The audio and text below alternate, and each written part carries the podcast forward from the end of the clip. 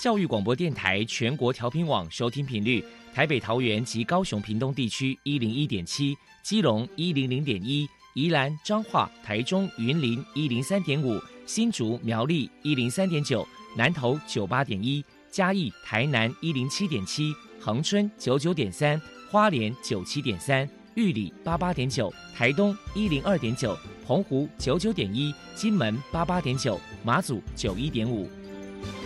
爱是包容，爱是牺牲，爱是分享，爱是服务。因为爱，特殊教育充满了无限的可能。用爱关怀身心障碍同学的未来，用心倾听资赋优异子女的心声。欢迎老师、家长、同学们，大家一起加入特别的爱这个大家庭。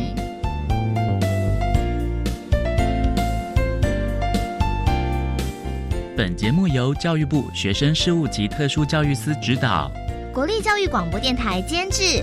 欢迎收听。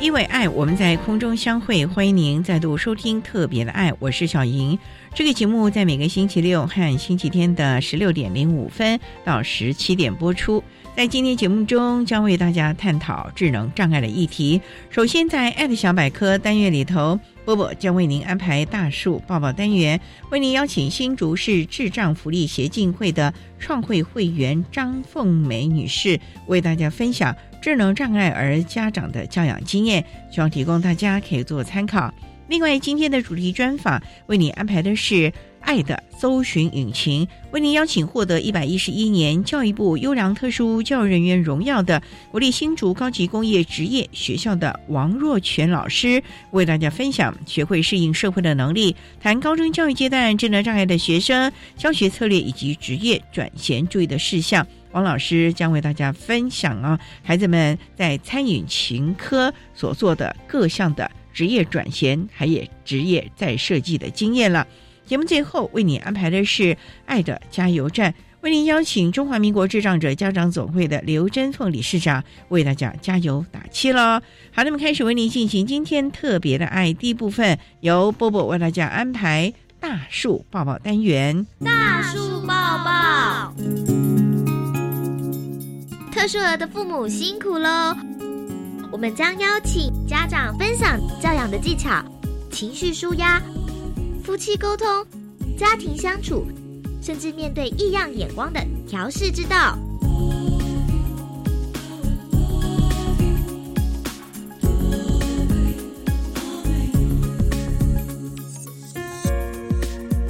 Hello， 大家好，我是 Bobo， 欢迎收听大树抱抱。今天我们特别请到了新竹市智障福利协进会的创会会员张凤梅女士来到节目现场，跟大家分享智障儿的家长教养经验谈。张女士的小孩雅欣今年约四十岁，那也因为小孩叫做雅欣，所以大家都称她为雅欣妈妈。首先，我们就先请雅欣妈妈来谈一谈，当初知道雅欣是智障儿，当时内心的辛酸跟难过，你是如何走出来的呢？第一胎孩子呢？呃，我们也是一个新手爸爸妈妈，心中也无比的喜悦。小孩子抱在手上的时候，非常的开心。可是呢，坐月子的时候，小孩子在第三天黄疸就很高，整个脸都全身都黄黄的，我们就送去医院检查，医生说要全身的换血。换血之后呢，医生就告知我的先生，这个孩子是个先天不足的一个蒙古症。以前称呼叫做蒙古症，现在讲的是唐氏症宝宝。以前懵懵懂懂，呃，资讯也没有那么发达，呃，小孩子体重很轻，发展很迟缓。一岁以前呢，全身软趴趴，跟同年纪的小孩成长总是不如人，心中就很自卑，很难过。加上婆婆不能接受，相对也看不起我跟娘家，总认为这是娘家的家族遗传或者照顾不好才导致小孩不正常。刚好也在娘家坐月子，那在娘家所承受的这些不平等的言语对待，心灵上很受伤。当时都是以每天痛苦跟眼泪中度过。还好呢，我的老公也疼，毕竟是自己的小孩，就一起承担，接受这个事实。当时虽然常常跑医院，也竭尽所能的救自己的小孩，至少爸爸在精神上是这样子支持的，所以我是这样子一步一步的走出来，等于是这样子慢慢的用时间这样去沉淀，对不对？对。好，那再来可能想请教一下雅馨妈妈，就是说因为你为了雅馨呢也投入了很多的努力呀、啊、心血，要不要谈谈您可能有找哪些组织机构的帮忙呢？三十年前呢，资讯是没有那么的发达，加上我们是住在乡下地方，因为有这个因缘机会呢，呃，路上有个教友志工发传单，这个传单看的内容说有位神父很博爱，内容写说憨儿也能接受教育，夜游跟神父很用心的聘请特教教育专家来教导智能障碍的孩子，也因为这个机缘进入了仁爱启智中心，小孩进了启智中心，认识了很多家长，相互的取暖，换取知识交流，而认识了当时的家长会长。那我的先生跟心智障碍的家庭成员，跟一些热心社会人士、志愿协会的理事长一起成立创会新竹市智障协会。也因为新竹市智障协会是个呃身障家庭团体，一些会员一起跟政府争取，然后提升了就养、就学、就医、就业的资讯。这一路走来这么多年，这个就是我们寻求一些组织机构的一些缘由。接下来呢，可能想再请教一下雅馨妈妈，就是说那你自己觉得在教养雅馨的过程当中，你自己遇到最大的考验是什么？你怎么去克服的呢？我的孩子呢，他在视力上很不好，是属于弱视，两只眼睛呢差不多一千度以上，口语表达也不好，加上视力不好，无法认字，细小的东西都看不见，学习上就会有障碍。口语认知就要加强练习的重复，比如说训练小孩子用筷子吃饭，我们就用从最基本的用夹面包的夹子、夹沙包、夹豆子、夹绿豆，再来用筷子重复的用夹沙包、夹豆子、夹绿豆，训练将近一年，然后小孩子才会用筷子，跟学校配合整整训练一年，孩子才会用筷子。这就是一步一步的去克服，总而言之就是多加多倍的耐心去陪伴去训练，这是一个经验的分享。嗯，那这些想请教一下您，就是说不晓得说雅馨有没有其他的兄弟姐妹呢？她有一个妹妹跟一个弟弟、哦、那陪伴她成长的妹妹是最大的一个上天的一个恩赐，妹妹出生就是从小就陪他一起成长，从他学习爬跟走。呃，雅馨是个糖宝宝，他是以模仿的姿态去成长的，所以他是跟着模仿妹妹一起成长。妹妹是上天派来的恩赐嘛，刚刚说的，他从小就会帮忙，会喂饭、洗澡、洗头、洗好，他会帮忙吹头发。上学的时候会带着姐姐在操场上，下课的时间在操场走散步，不在乎别的同学的异样眼光和嘲笑，一路保护着姐姐。在国中、高中、大学，呃，妹妹都会带着她出席同学会的聚会，只要是好朋友上，基本上都可以接受，因为爸爸从小就给他们一个概念，她是你的姐姐，你们不能嫌弃她。然后常常带着孩子参加一些智障协会的活动，也常常当志工，呃，也造成妹妹走入特教领域这一块，从事教保工作。弟弟也知道自己的责任，也在适当的时候需要帮忙时，也都会伸出援手帮忙解决一些生活上的需求。等于算是妹妹跟弟弟其实也蛮懂事的耶，就是会照顾，是还不错。对对对，会互相扶持这样子。嗯、那再来可能想请教一下，不晓得说雅馨有没有一些情绪上的一些问题？那针对她的情绪问题呢，教养方法是什么呢？糖宝宝他的一些固着行为，你不能扰乱他的原本的程序，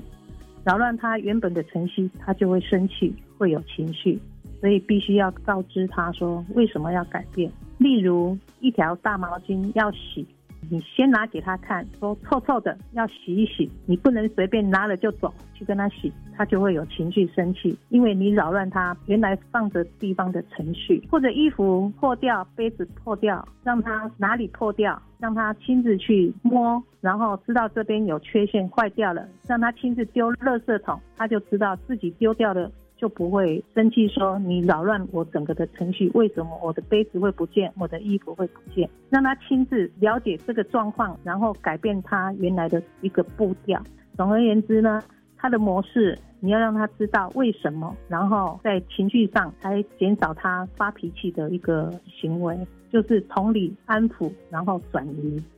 好，那再来想请教一下您，就是说不晓得雅馨有没有做一些让您觉得窝心感动的故事呢？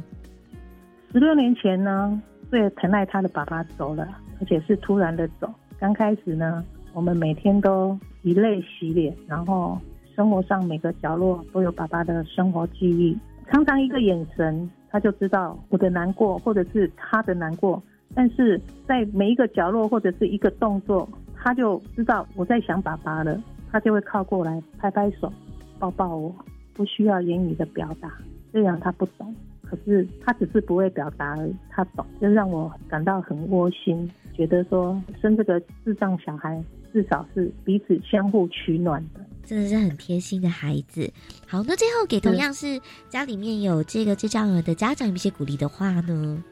真正孩子要诞生在我们的家庭，不是我们可以选择的，既然他来跟我们结缘，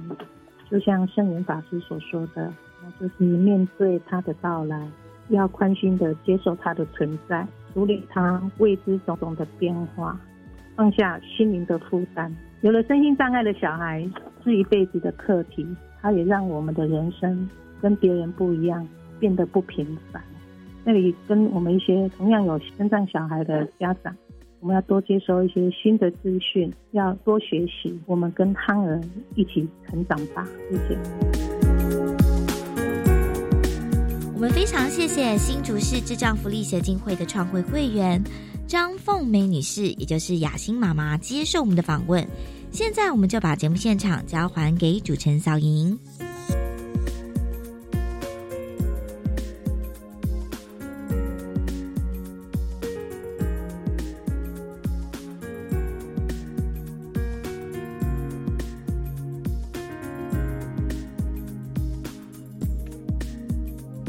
谢谢新竹市智障福利协进会的创会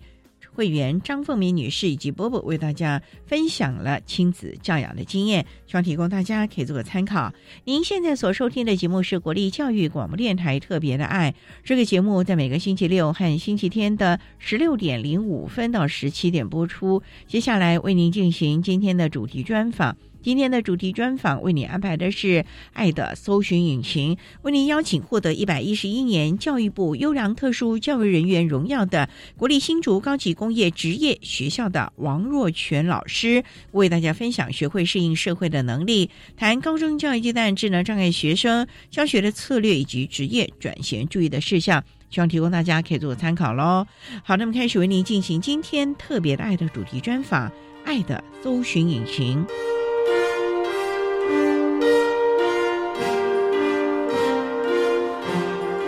爱的搜寻引擎，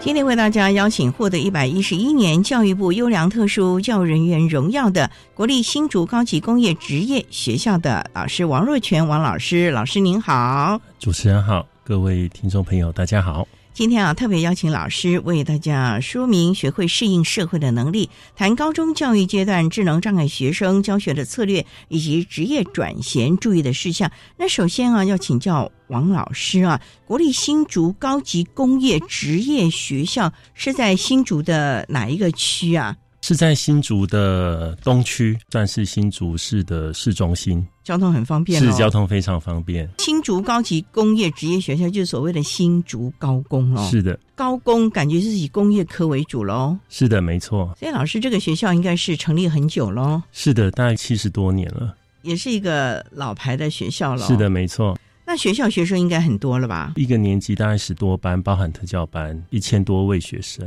所以你们特教班很多吗？特教班我们一个年段有两个班。它是集中式的特教班呢、啊，还是资源班呢、啊？集中式的特教班，那我们也有资源班。所以你们招收很多特教学生喽？是的，全校有身心障碍身份的特教生大概一百多位。哇、哦，那这个比例很高喽。是的。那您刚刚也提到集中式特教班，在我们过去就所谓的综合职能科，这些孩子都是要以工科发展吗？综合职能科现在我们更改科名是餐饮服务科，未来的就业方向是以服务业为主。可是新竹高工感觉就是工业类科的啦。是的，没错、哦、那你们为了这群孩子特别招聘了餐饮专业的老师来教导吗？应该说是我们特教老师自己另外增能去学习各式各样学生未来所需的就业技能相关的背景。所以我发觉我们的特教老师，尤其是高中教育阶段的老师啊，除了特教专业，必须要去考很多职业类科的专业证照了。是的，没错。这个在过去的养成教育应该都没有这些，例如说可能从来没有去上过烹饪课啦，没有上过烘焙课，没有上过洗车啊，没有上过门市超商的排货啊等等吧。是，这几乎都是在师培阶段的师资养成之后，进入到实际的教学现场才要另外去学。有没有觉得自己也十八般武艺，样样俱全了？嗯、确实啦，要一直不断的精进。有没有觉得比你同期没有投入特殊教育教学的同学们，感觉你好像随时都绷紧着学习新的事物，而且要有很多的创意啊？是的，没错。我自己有一个名言啊，就是特殊教育唯一不变的就是永远都在变，因为学生不断的会改变，因应学生的状况，我们也要随时的做弹性的调整。所以其实啊，所谓的因材施教，适性发展了啊。那老师从事教育工作大概多久了？我在新竹高工服务十八年了，我投入教职的第一年就在新竹高工。一毕业就分发到这吗？因为我们是自费的，所以我一毕业之后算是应届就考上新竹高工。您是主修特殊教育吗？是的，没错。当初怎么会想要投入特殊教育呢？因为很多人对特教不是很了解。是，记得当初高中毕业想要选择校系的时候，就对于教育工作有一个向往。说真的，当时对于特殊教育系也不是这么清楚，但是我是有接触过一些身心障碍的同学，所以我大概知道如果投入这一个领域，未来可能任教的对象就是这一群的孩子。其实当时在特殊教育的师资其实并没有这么多，所以我也想这是一个机会，我就去尝试看看，所以就做了这样的选择。中途没有转系吧？没有。没有想过吗？确实都没有。哦，因为我知道很多特教系的老师们啊，都会在一年级的时候就带领的新生们先去看重度极重度的身心障碍的孩子，让他们了解你是不是真的适合，真的有这样的一个热忱和理念从事特殊教育了。是，第一年当然我们就会去参加一些营队。说真的，我第一次接触到这些特教孩子的时候，确实蛮多都是障碍程度中重度的，但是我觉得蛮特别的经验就是我接触了之后会发现我竟然不会害怕，甚至会觉得说他们还蛮可爱的，蛮天真的。当然会需要帮助，但是从他们身上我也在跟他们互动过程当中觉得还蛮愉快的。我就觉得未来确实成为一个特殊教育老师应该是蛮适合我的，所以在理念上还有心态上呢，都已经建构完全了啊！好，那我们稍待再请获得一百一十一年教育部优良特殊教育人员荣耀的国立新竹高级工业职业学校的老师王若权王老师，再为大家分享高中教育阶段智能障碍的学生教学的策略，以及老师针对孩子们提供相关职业的养成喽。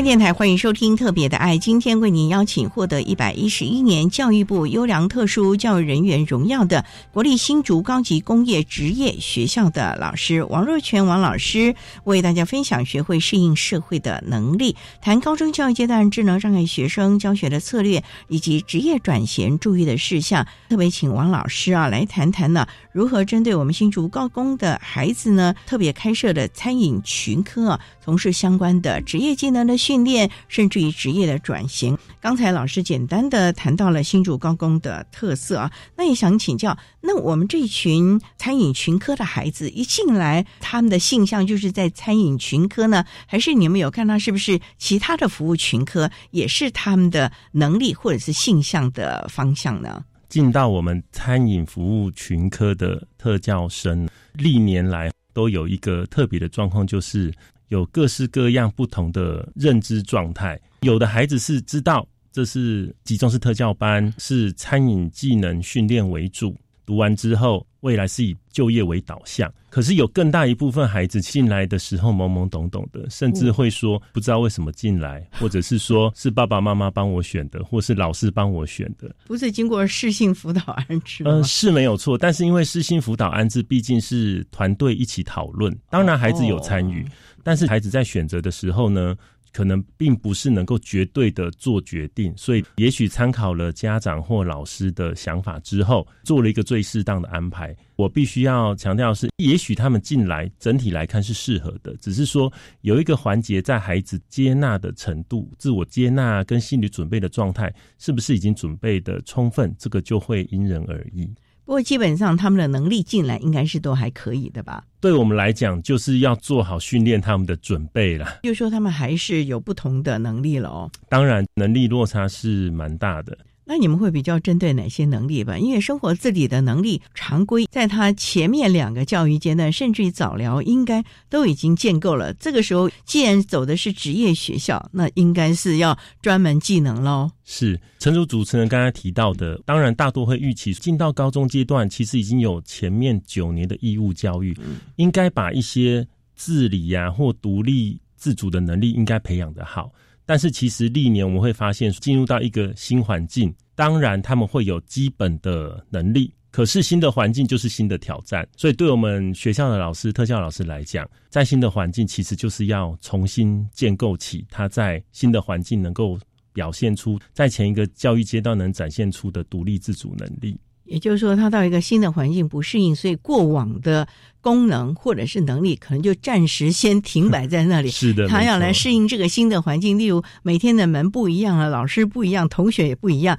他可能先要经过这段适应期，才能再回溯起他过往的能力，才能够发挥了。是的，没错。我觉得这群孩子有这么可爱啊。是，因为觉得跟他们在一起都会觉得每天都有不同的惊喜。是啊，其实每天都有不同的挑战，但是也因为这样发生很多的趣事。所以特教老师啊，虽然很辛苦，可是我觉得每天啊，看到孩子们单纯而且无忧无虑的表现，甚至于所作所为啊，我觉得其实还蛮开心的啊。是的。好，稍待我们再请获得一百一十一年教育部优良特殊教育人员荣耀的国立新竹高级工业职业学校的老师王若权王老师，再为大家分享高中教育阶段智能障碍学生教学的策略以及职业转衔的重点咯。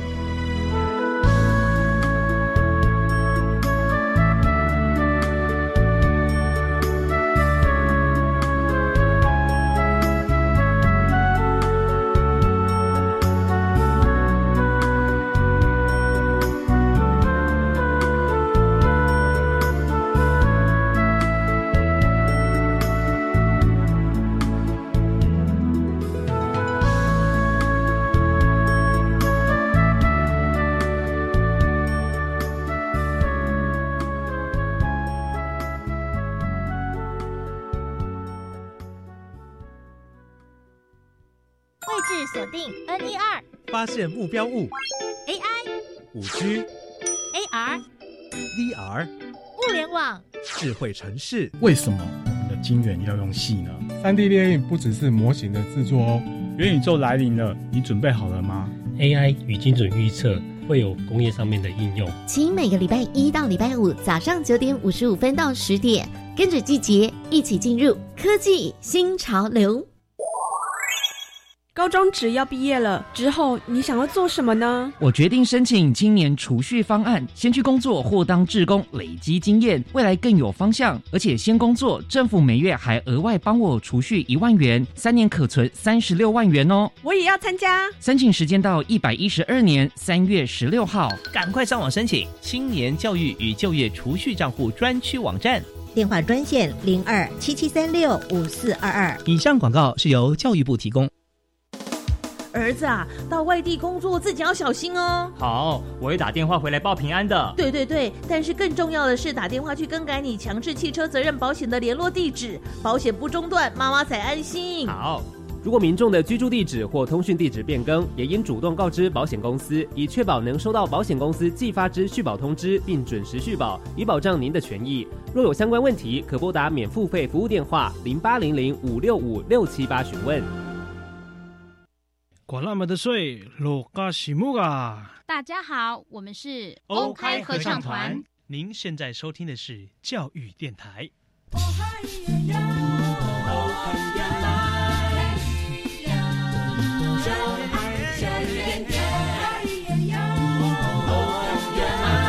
呀啦，就爱教育电台。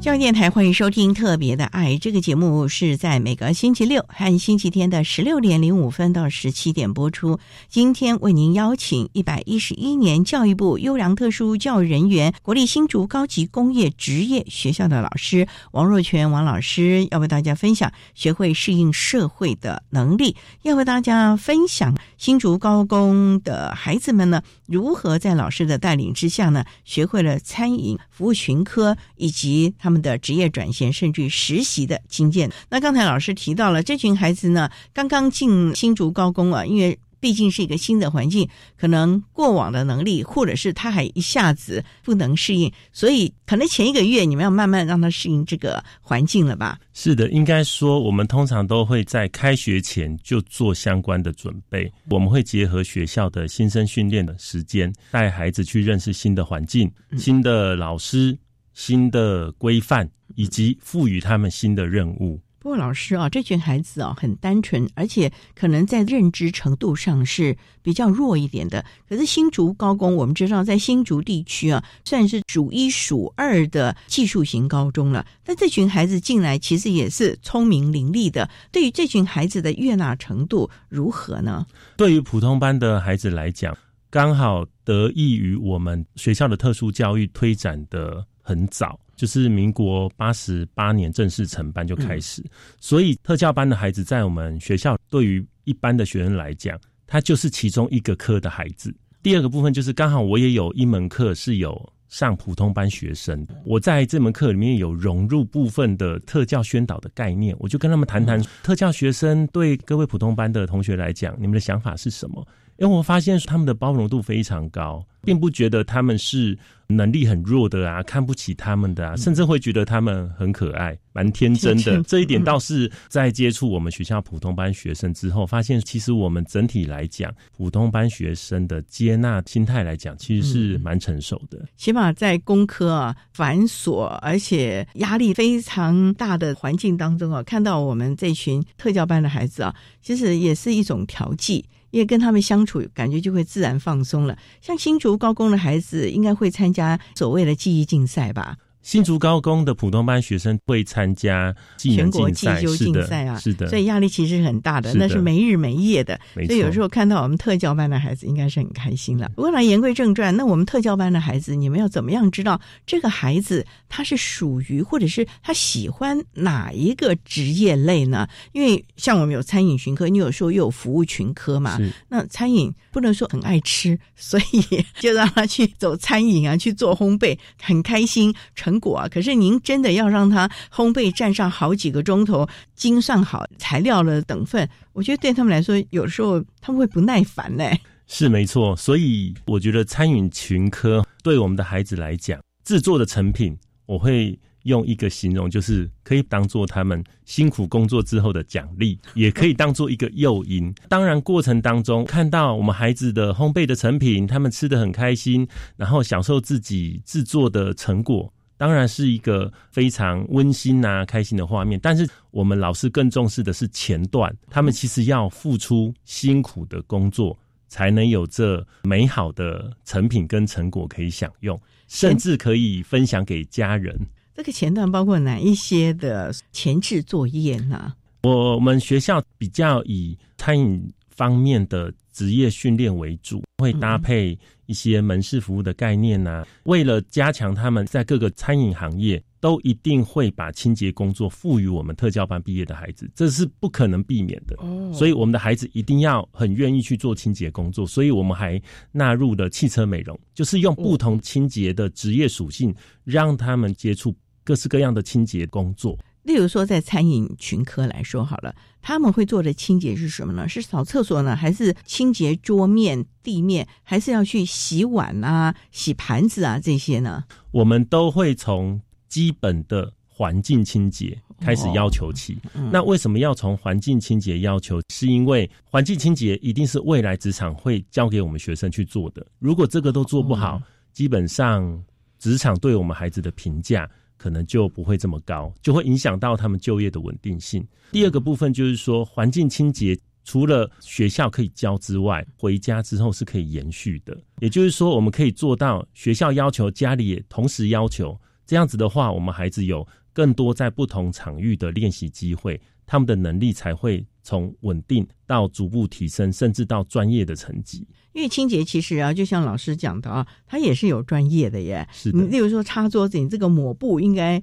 怎么样的折叠好了来擦，否则你擦来擦去永远搞不清楚这条抹布到底是干净还是脏的。或者是扫地的时候要从角落啊，或者是什么地方开始啊，慢慢往外，这些都是一些基本的概念。所以你们是不是要从这么细微的地方开始教导孩子呢？是的，没错。早期齁，在训练我们特教班孩子的时候，当然我们会教得很细，但是呢，现在越来越走向专业的分工，所以清洁工作我们就会带越来越多未来连结在职场上面的清洁，不管是工具啊、步骤啊，或者是清洁剂，光清洁剂就有很多不一样的使用方式，特别是在餐饮服务相关的化学的清洁剂，对于餐饮业来讲他们是要非常留意的，不然会影响到食安。所以会发现特教班未来毕业，假设只是做清洁工作好像很简单，但事实上确实如主持人所提到的，这里面其实还隐含了很多专业的细节内容，其实我们的特教学生也要有足够的能力去辨识，然后采取正确的步骤。除了你讲的清洁剂，我觉得工具也是很重要。没错，什么样的工具啊，适合清洁哪一种的块面，其实这都是有学问的，也是要慢慢的了解。而且其实我觉得清洁收纳是一个专业能力，你看看也有公司专门成为所谓的清洁达人啊，是是或者是收纳达人，是这个要真做好了，将来也是一门很好的工作哦。是，所以特教学生未来的就业机会都会有，但是就是看学生能不能在我们的训练之后养成适性的职业的态度。所以有没有可能将来让他们成为清洁和收纳达人呢？对，这都是有机会的。所以基本上只要给他们机会，让他们了解，其实我们这群孩子啊，最好的就是简单的事情他们会重复做，这其实在收纳或者清洁来说是一个蛮好的一个基本的工作态度了啊。好，那我们稍待要再请获得一百一十一年教育部优良特殊教育人员荣耀的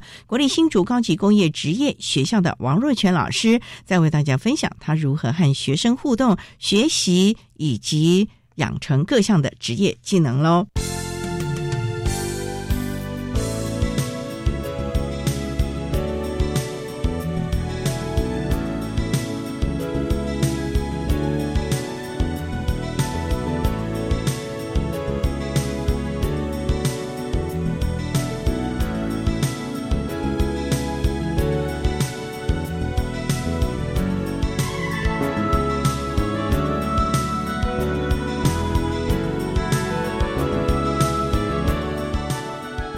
爱电台，欢迎收听特别的爱。今天为你邀请获得一百一十一年教育部优良特殊教人员荣耀的国立新竹高级工业职业学校的王若权老师，要为大家分享如何带领了我们新竹高工特教班的孩子们因应职业的要求呢，以及相关的转衔呢、啊。那我们主要今天是谈的是餐饮群科。那我们知道这群孩子可能在一年级、二年级会在学校里面学习各项的技能，也会带他们去参访。而其实有的学校从二年级开始就会有一天，甚至到了三四天要到校外实习的机会。老师有没有一些过往的经验跟大家分享？你们如何的带着孩子职场的实习，或者是看着他们完成实习，甚至将来还可以留任呢？我们学校得益于我们特殊教育发展的早，所以我们相关的场地啊、科别对应起来算是资源比较多，所以我们学校相较于其他同样办理集中式特教班的学校，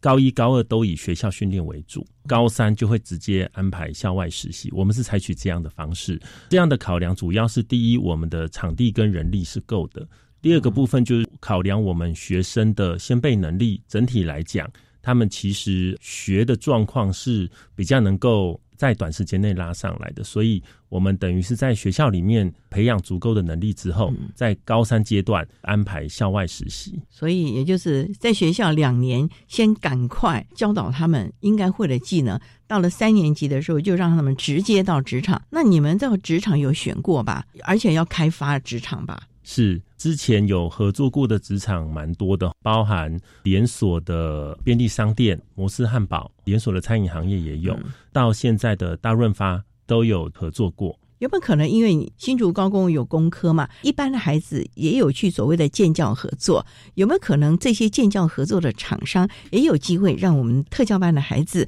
做一些清洁啊，或者是一些简单的工作呢？我们特教班的实习跟建教合作比较不一样，因为建教合作他们等于是有一点雇佣关系的，我们的特教班的实习其实是课程，是实习课程、哦、所以等于是我们跟厂商谈合作，让他们用他们自己职场的场地、人力资源，让我们的学生在实习课进去实习，是用这样的方式，所以比较没有雇佣关系的状况。但是呢，我们因为这样的合作，也创造一个机会，就是说寒暑假的时候，学生是有机会到原实习单位去打工。那也不错，对孩子应该很开心咯。对，其实我们特教班的孩子普遍有一个共同的特质啦，就是不爱读书，但是很喜欢工作。我觉得这是一个好事，就是有那个就业动机，我们才有机会找到让他们跟着我们学习步调做训练的一个契机啊。老师，你说啊，新竹高工的孩子很喜欢工作，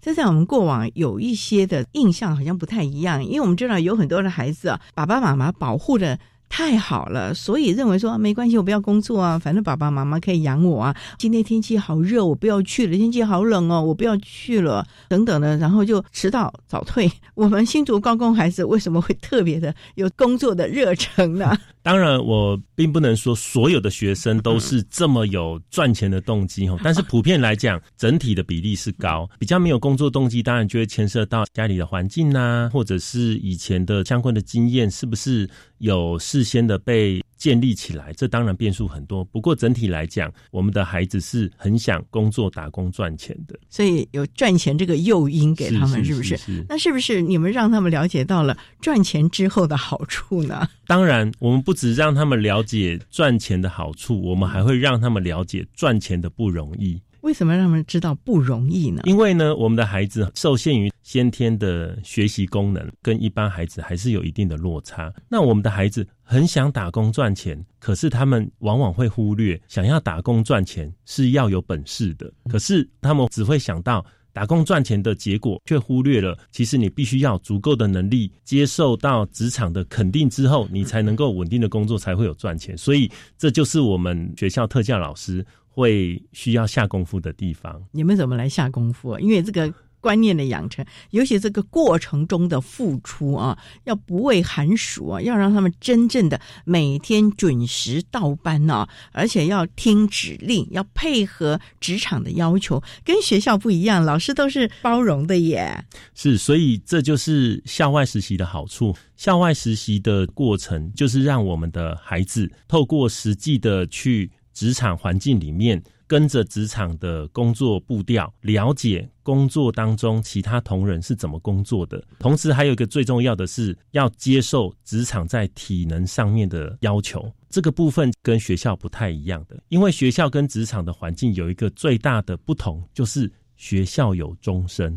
但是职场不会有五十分钟一次的下课，对呀、啊，这就是第一个最大的挑战、嗯。学校可以坐着上课，就算你的实习的烘焙，他还是可以偷懒蹲在旁边一下啊。是是是。可是职场不是这样哎、欸，是的，你洗车，你要把这部车给洗完，你才可以蹲在旁边休息一下吧。是是。烘焙的话，那也必须全程盯着，清洁不能说五十分钟了，厕所扫一半我要休息，那不可能的嘛。是是是，所以我们老师在每一次学生升上高三的前一个月，就是刚开始进入到实习职场，我们心中这是震撼教育、哦、就是真实的场景来了，他已经跟学校里面的实习课模拟的情境完全不同了，对学生来讲也是一个蛮好的挑战的情境啊，就是他们终于知道原来真正的工作是这么一回事。那这个时候又要适应吧，就跟他们在高一新生一样了，这个能力是不是就暂时忘记了，然后光去适应职场了呢？是，所以这时候有我们老师带着跟着啦，就是一个很必要的方式、哦、所以我们的校外实习其实就是老师会带着孩子到校外，老师就扮演一个督导者的角色，帮他解决一些突发状况，尤其是事先要跟职场的相关人员沟通，让他们了解我们特教孩子的状况，每一个孩子状况都有所不同，可能有些体力比较弱，可能有一些操作的技巧比较不好，甚至有一些同学人际互动方面会有一些不适当的口语表现，这些可能都要让职场先理解。先行的沟通其实是最重要的，其实也是为孩子们先建构了一个友善的环境，让孩子在这里啊，在实习的时候他才能够快乐而实习，不会有好像遭受打击啊，或者是等等的情况了啊。好，那稍待我们再请获得一百一十一年教育部优良特殊教育人员荣耀的国立新竹高级工业职业学校的王若权老师，再为大家分享高中教育阶段智能障碍学生教学的策略以及职业转衔注意的事项喽。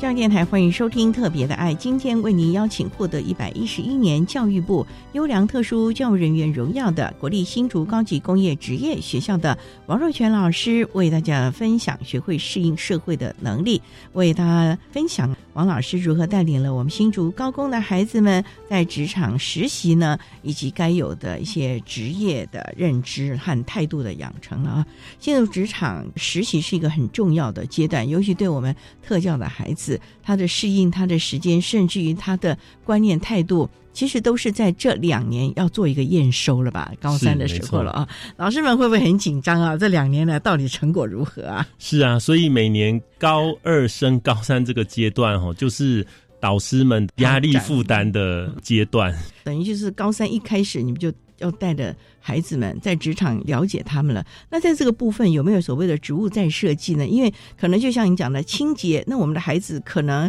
在某个部分甚至职场还没提供这么好的工具耶。有关职务再设计其实是在就业单位所谈的。那其实在学校单位、嗯、我会把它偏向所谓的课程调整来解释、哦、因为毕竟我们老师是在执行教学，所以在教学端我们特教老师比较会 focus 在的是所谓课程调整。刚刚主持人有提到了清洁方面有没有一些调整是需要因应学生的身心特质去进行的，那我就举一个我刚好这学期在上汽车美容所观察到的、嗯、我们汽车美容有分外部清洁跟内部清洁嘛、哦、那外部清洁可以透过灯光的照射，然后让我们的孩子很清楚的知道哪里没清干净。可是当我们换到车内呢，车子门打开，当然车子里面会有小灯，可是对于我们在清洁工作过程来讲，那个灯的照度是不够的，所以我就尝试了登山都会用一些 L E D 头灯，我就给孩子戴那个头灯，就发现戴了之后他们的清洁品质更加的提升，这是第一个。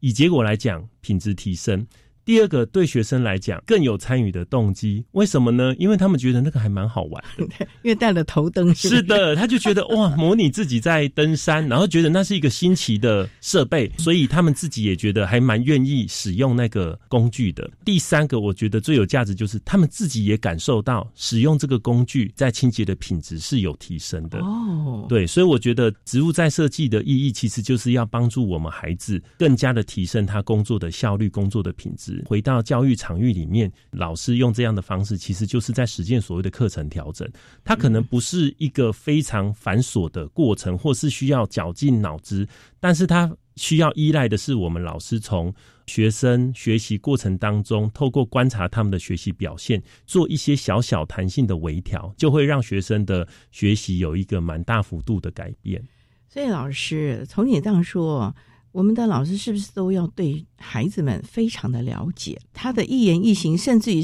还没讲话眼神一动，你们就已经知道他想要做什么了，是不是？当然我们边教是边观察，但是我们特教老师会有一个共同的特质，就是我们观察到了这个行为或是现象之后，就会本能性的去想我有什么方法可以去调整或帮助他解决我所观察到的问题。特教老师还真的是创意达人咯。是，而且每个孩子都不太一样，所以有不同的挑战。是的，没错。不过到了职场这样工作实习啊，家长这一块也是很重要的，在这部分你们有没有做好良好的亲子沟通、亲师沟通这个部分呢？不然你们教了孩子，孩子也很乐意的，就像你讲的有个探照灯他好开心，可是爸爸妈妈就觉得我的孩子不要来做这个，不配合呢。是，其实在亲师沟通的部分，我们高中阶段餐服科就餐饮技能领域的集中式特教班，我们通常在孩子一入学都会透过 I E P 会议让他们充分的了解我们这样班级的班型是什么，主要来读的孩子都是哪方面的特质。重要的是我们三年毕业之后我们是以就业为导向，这个一定要跟我们的家长先沟通清楚。因为就如同刚刚节目一开始所提到的，有的孩子他可能有不同的背景，他可能不是那么清楚为什么来读，甚至有可能也有家长不是那么清楚餐饮群科来读的孩子都是轻度智能障碍，或者是毕业之后是以就业为导向，不太清楚的家长也可能有。所以我们一定要指导的在孩子一入学 I E P 会议，甚至是国中升高中的转衔，就让家长明白清楚的知道这个集中式特教班就读的孩子整体的特质是什么，未来的方向大概就是以就业为主，所以不会让家长有一种误解，我的孩子将来可以升四技二专了吧？这类的家长其实还是会有啦，因为必须要说就学是每一位学生的权益，包含身心障碍学生也是，即便是集中式特教班智能障碍的孩子，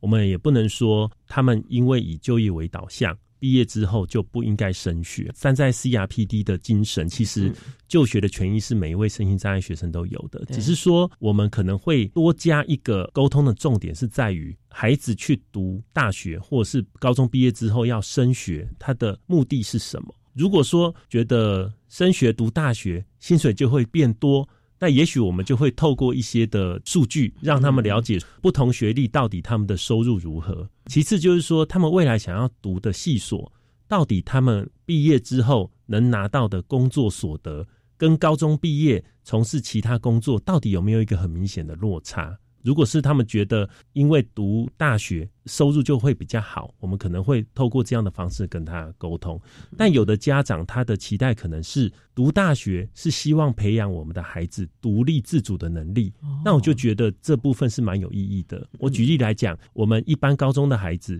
真正能够独立自主大概就是从读大学这个阶段开始，因为终于离开家里要去住宿舍了，要自己搭车，要去新的学校，自己学会熟悉各个不同的选课啊，解决三餐，还要自己洗衣服。所以我们的特教生假设家长的目标是想要走这个方向，那我倒觉得说如果是这样的话，升学就还蛮有意义的。所以呢，其实升学或者就业都有它的考量，最重要就是我们的孩子是不是真正的适合这样的一个方向了啊？我想这个部分呢，也是我们的老师啊，要和家长甚至于孩子好好的沟通协调的一个部分了啊。好的，今天呢，我们也非常的谢谢获得一百一十一年教育部优良特殊教育人员荣耀的国立新竹高级工业职业学校的王若权老师，为大家分享了如何带领了我们新竹高工特教班的孩子们呢，适应了职场以及在工作上该注意的事情呢。今天非常的谢谢王老师的分享，谢谢您，谢谢。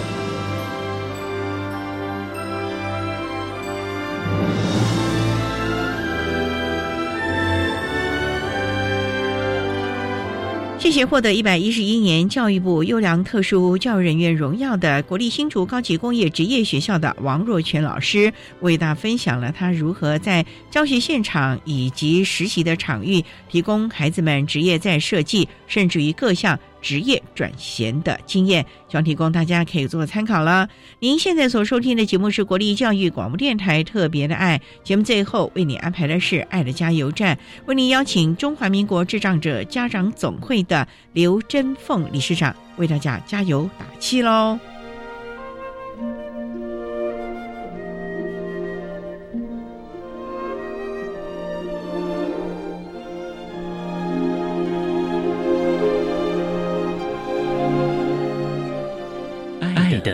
加油站，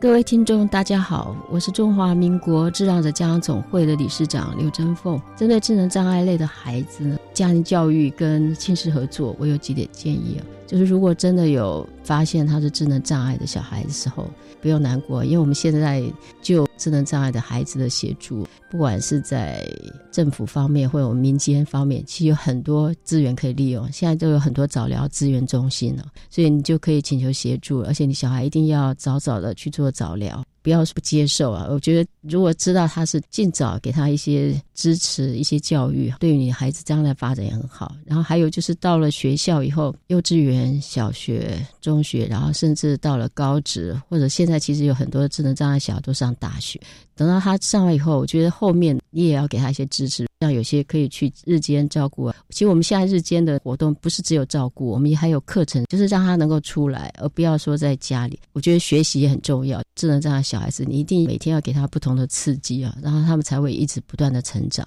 不然如果你没有给他的话，也许以前能力很好，后面就会越来越糟啊。我觉得这个部分就是家长一定要走出来，尤其我们家长会老，你的小孩不可能一辈子在家里，等到你老了你才把他送来机构，对于小孩子来讲，他学习会很困难，他很难接受，对于机构还有对于老师来讲也很难去教导他们，因为我们有碰到很多家长都这样子，等到他们七八十岁了才把四五十岁的小孩子送出来，因为我们小孩子对于陌生的环境呢，学习上很困难，所以我觉得如果可以的话，尽早就是让他都不要中断，学校结束了就一定要在机构或者是小作所或者哪，就是一定要让他出来，这个部分很重要，给大家一些建议，谢谢。